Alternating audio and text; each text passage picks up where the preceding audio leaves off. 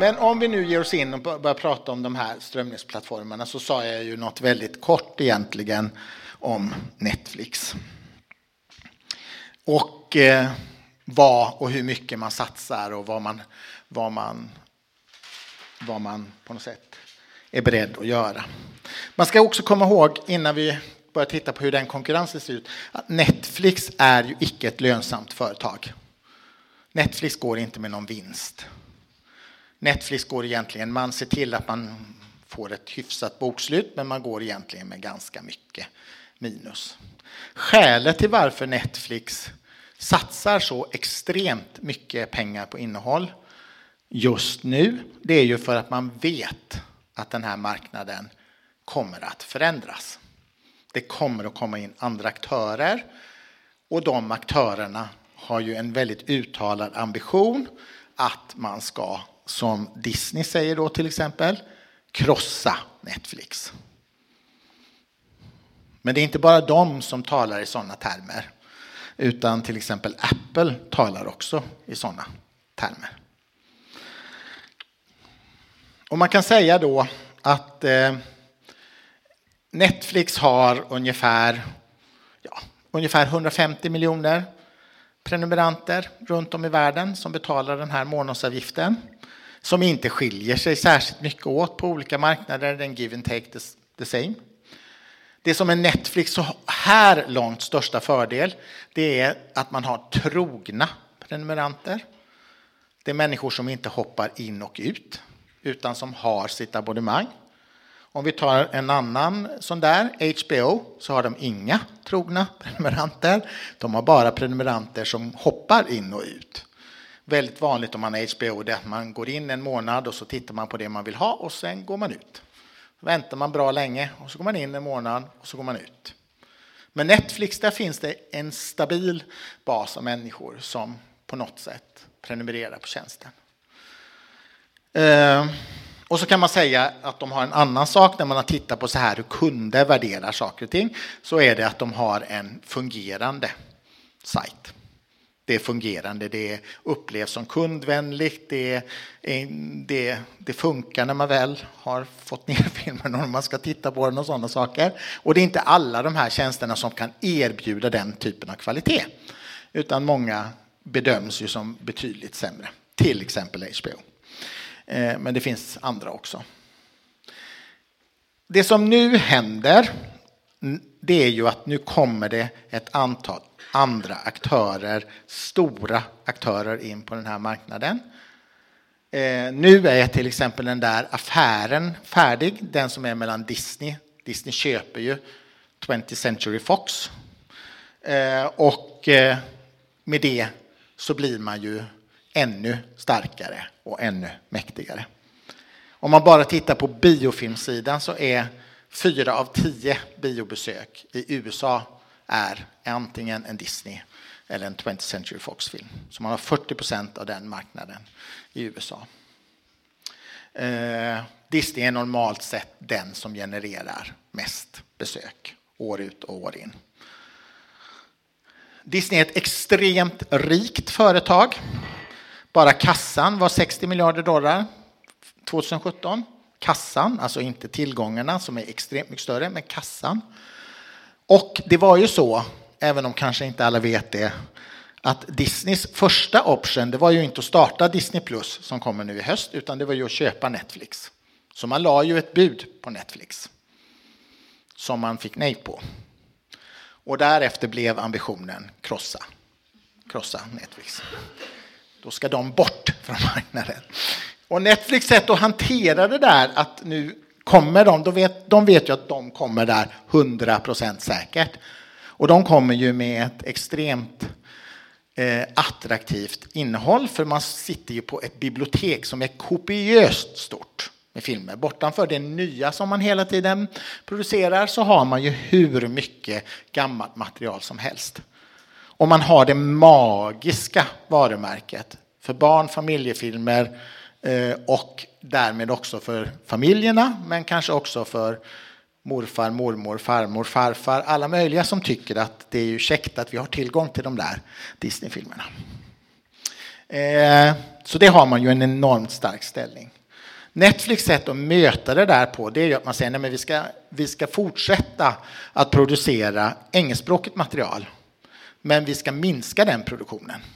Så Netflix ska ju, säger ju själv man ska ha 50-50.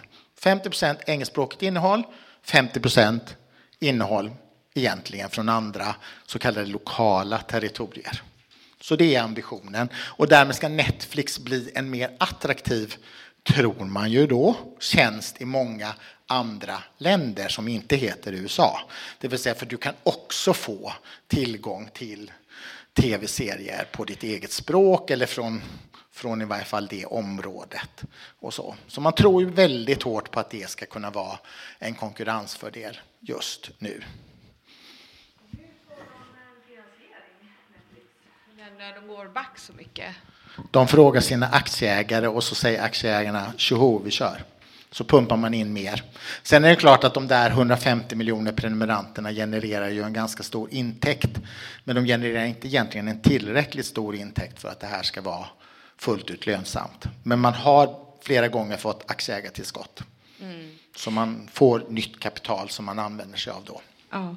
Är det olika beroende på olika länder? Jag menar att jag tänker att produktioner som görs till exempel i Italien för Italien, är det eh, när du pratar om Netflix, eh, pratar du globalt eller? Eh? Jag pratar om Netflix globalt här. Ja. Men jag kan komma tillbaka till det här hur man tänker, eh, hur man egentligen tänker sitt innehåll. Mm. För det tänks på ett mycket särskilt sätt. Sen är det ju då bortanför det här så är det ju en annan affär som gjordes förra, slutet på förra året och det var ju AT&T eh, som köpte Warner för ännu mer pengar än vad Disney har köpt Fox. Och det som är intressant med den kombinationen, vad de nu ska heta, för de säger också att de ska bli en, en, eh, en stor strömningsaktör. Eh, och inte bara i USA utan globalt. Eh, det är att de gör ju lokalproduktion. Warner har en tradition Warner finns i Sverige eh, och har funnits länge i Sverige. Gjort allt ifrån Bingolotto till, till eh, drama på något sätt. Och de kommer ju naturligtvis att fortsätta att producera innehåll i olika länder, så de är ju på något sätt låt oss kalla det för förberedda att vara en aktör någon annanstans än bara i USA. Men det är mer osäkert hur det där kommer att se ut egentligen än Disney Plus som ju ska komma i höst. Då. Sen Amazon, som ju är ett av världens absolut rikaste företag, har ju en, idag, är idag den näst största globala strömningsaktören. Det är den som kommer efter Netflix och kommer Amazon. Men vi har ju inte Amazon här. Vi har ju inte någon lokal variant av Amazon här, utan, men det är det. Och det är lite svårt att veta vad, hur Amazon bedömer då att man vill agera i det här nya. Vill man också vara med och kämpa om världsherraväldet eller är man egentligen nöjd med att man kan erbjuda alla sina kunder som egentligen kanske vill köpa alla möjliga andra saker, att man har det innehållet man har. Det, det vet ingen idag. Eh, och det, tredje, eller det, det, sista man behöver prata om det är Apple. Apple har presskonferens på måndag. Då kanske man får veta hur de tänker. Det man satsar i år, en miljard dollar på innehåll, det är ju ingenting. Inte om man vill vara med och verkligen konkurrera på den här marknaden så är det alldeles för små pengar jämfört med vad de andra aktörerna antingen sitter på eller tänker eller har. Så, så, så det är ingen som vet. Och kanske är Apples affärsidé mycket mer kopplad till Apple TV. Det vill säga, vad är det för utbud som vi ska kunna få genom Apple? Mer än att man själv ska bli en jättestor producent av innehåll. Men det är ingen som riktigt vet, men på måndag så ska de ta, lyfta på sin curtain och så ska vi på något sätt få veta hur de tänker. Men någonstans så pågår ju det här och det finns ingen, ingen tror att alla de här kommer att överleva som strömningstjänster. Det vet de själva också om. Det är ingenting som säger ens en gång att Netflix är en överlevare. Vi kan tro att Netflix är en överlevare, men det är ingen som säger det. För det här är också en värld där allt köps och säljs just nu. Och det handlar inte bara om små aktörer som blir uppköpta av stora aktörer. Det är stora aktörer som köper andra jättestora aktörer. Så det är ingenting som, det är ingen som kan säga. För det alla är säkra på däremot, det är ju att konsumenterna kommer att sätta en gräns för hur många som finns kvar. Det här är ju, I USA drivs detta jättemycket med att folk slutar att ha kabel-tv-abonnemang. Det, det, minskar med ungefär 2 miljoner abonnemang per kvartal i USA. Och det är idag lite drygt 65 procent av alla hushåll har ett kabel-tv, eller låt oss kalla det motsvarande ett kom hem eller vad som helst för något abonnemang i Sverige. Och det är ju den typen av abonnemang man har haft i USA. Och har alltså gått över till att istället plocka ihop kan man säga, ett eget utbud.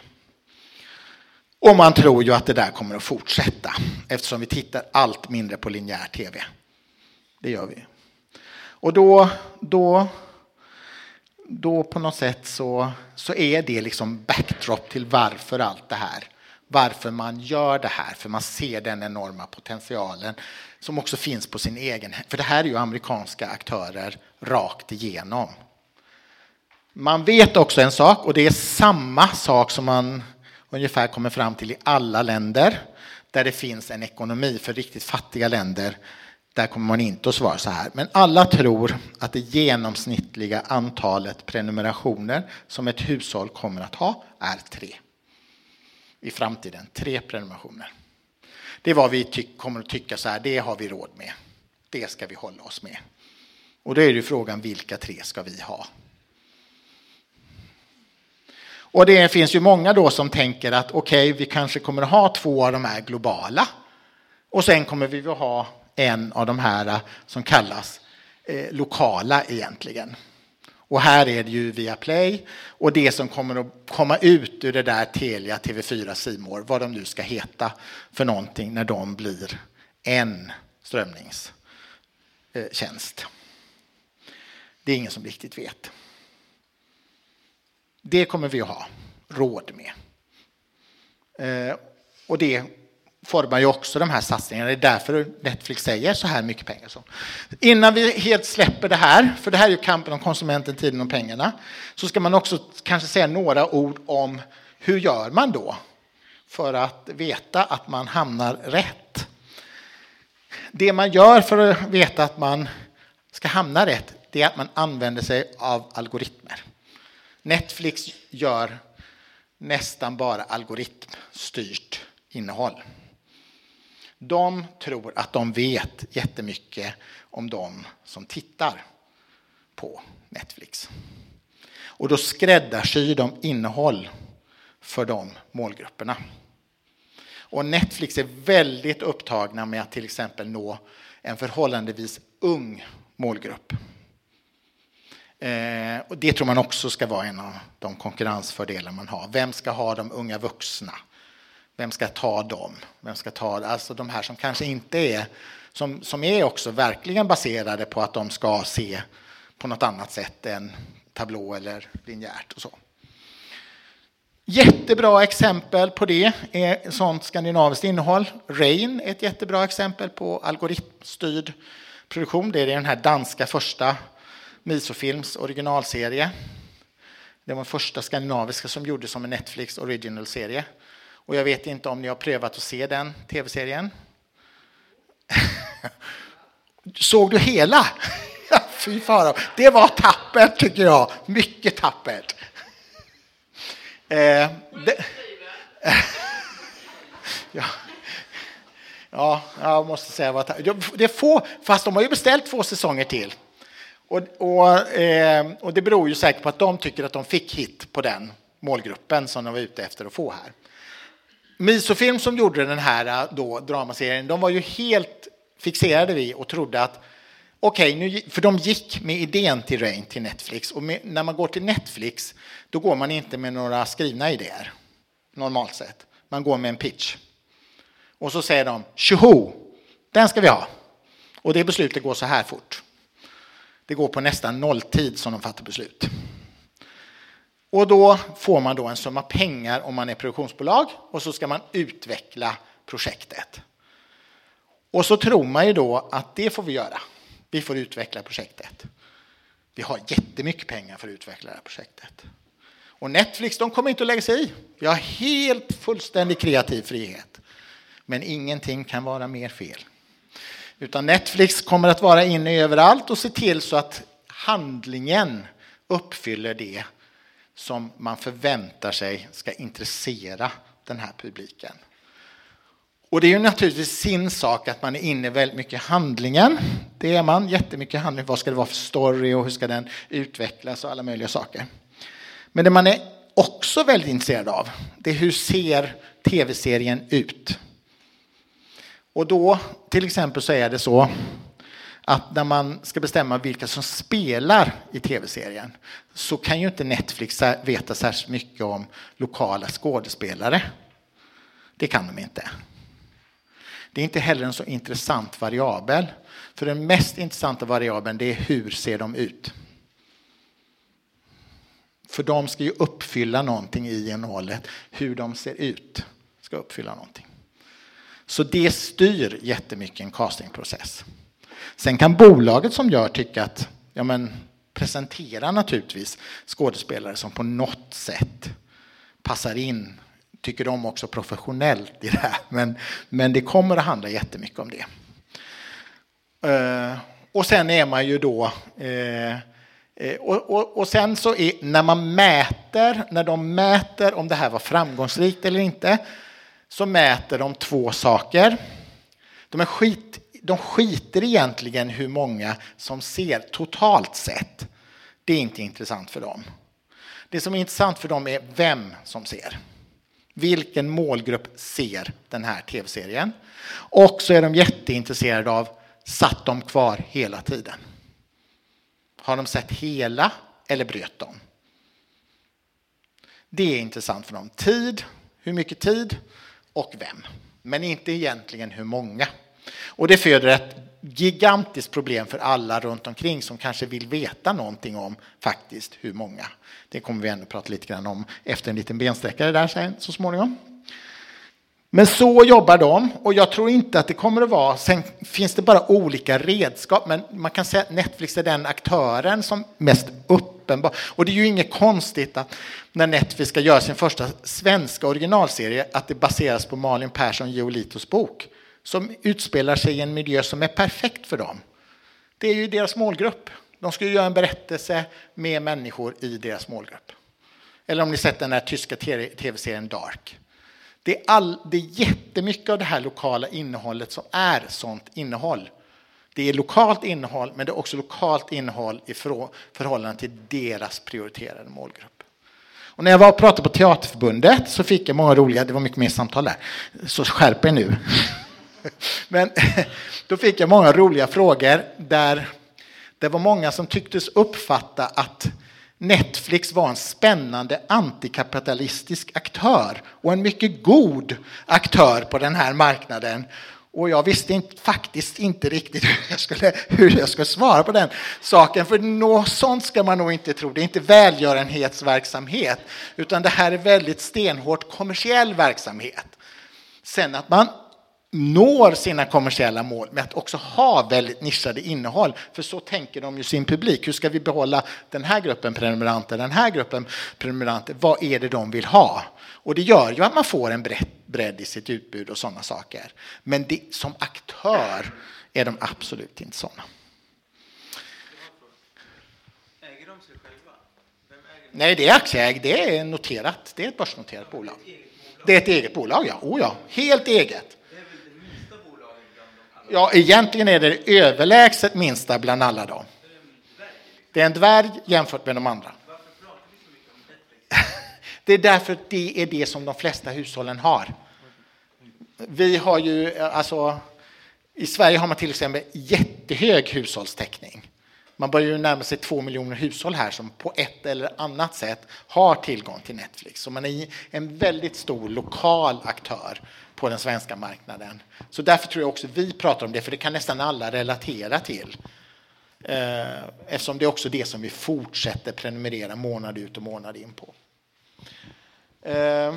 Jag skulle vilja fråga rent generellt. Mm. Uh, nu vad du snackar om de här bolagen då som gör tv-serier och det gör ju allihop då med en uh, fokus på målgrupper och så vidare. Jag tycker att det där liknar ju en hel del uh, tv produktioner som tidigare har varit. Alltså att man har en karaktär, att det ska se ut på ett speciellt sätt. Om man till exempel gör tv-serier som går över hela världen men i Sverige och eh, Australien är det eh, karaktärerna är ju densamma, menar jag. I, i alla länder som de gör en, en, en tv. Ja. Men, men jag tror att de tänker så här varför de gör Rain i Danmark, varför de gör på något sätt eh, den här Dark i Tyskland, varför de gör Malin Persson Jolito i Sverige. Det är ju för att de tänker att de är till för att vara murbräckor på den lokala, inte en global marknad. De är murbräckor på våran marknad för den målgruppen de vill åt. Och här vill de åt de unga vuxna. För det är den målgruppen som inte till exempel tittar särskilt mycket på public service, inte tittar särskilt mycket på andra kanaler och så vidare. Så de är inte egentligen så upptagna med om någon ser Rain i USA eller om någon ser, ser vad heter den här Giolito-historien eh, som utspelar sig störst av allt, ja. Eller, eller den här Dark tyska. Men det, det är den lokala att, att de går in och styr i, i karaktärerna, alltså hur de ska se ut. Mm. Eh, det, det, är så jag menar, alltså så att man inte har den eh, friheten i produktionen när du berättar om hur man går ja. med en idé till dem. Då, då blir det ju en förändring i vem som bestämmer hur ja, det ska se då, ut. Absolut. Ja. Du kan inte tro att du som bolag har lika lite, ska jag nu säga så här, att om du tror att du har en jättelysande intressant filmidé och så hittar du några glada rika amerikaner som säger så, tjoho, vi ska finansiera din film. Vi har en engelskspråkig film, vi finansierar den filmen. Eh, vi har ett jättebra exempel på detta, eh, som vi kanske inte ska säga namnet på, men som var tänkt som en väldigt stor film, som skulle finansieras av rika amerikaner. Du ska inte tro en sekund att du kommer att ha någon frihet. Det är de som bestämmer. Pengarna bestämmer. Punkt, punkt, slut. Och det är ju det som är logiken i USA, för det är ju inte, det är ju inte, det är ju inte europeisk liksom, autörtradition som de lever i, utan de lever i en helt annan typ av tradition, där på något sätt de som finansierar bestämmer.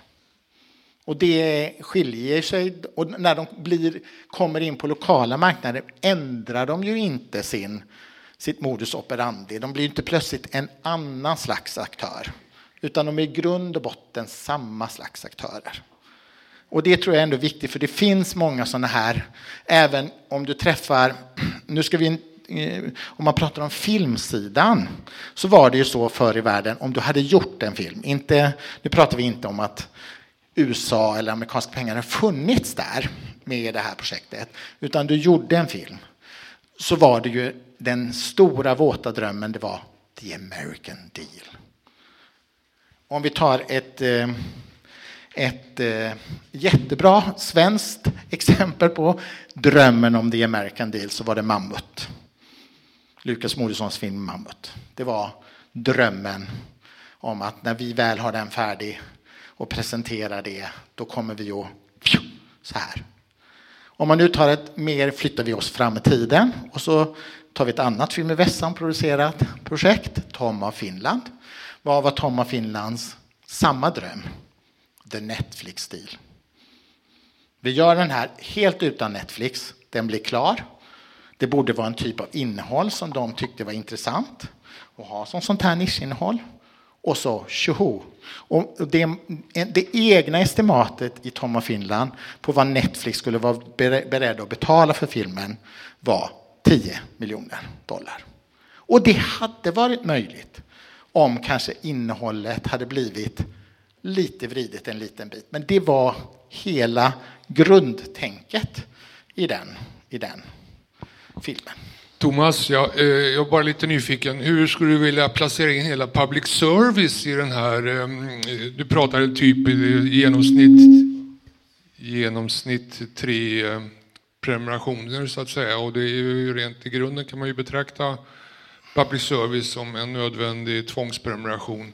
Men hur vill du, hur vill du liksom placera in public service i den här landskapet som du beskriver? Ja, det, det, är en, eh, det man ska säga så, det är ju att public service rent generellt sett, och vi, om vi bara hoppar Sverige, jag ska komma jag kan svara på så. Men för de, där har haft, vi har haft långa samtal med deras, till exempel SVT Drama, om hur de tänker just i förhållande till det här. Men om man säger rent allmänt sett så är ju public service sätt att möta detta, att bygga nya former av samarbeten och att egentligen bli då med mer kvalificerade play eller strömnings... Alltså det heter ju FVOD i den här världen, Free VOD.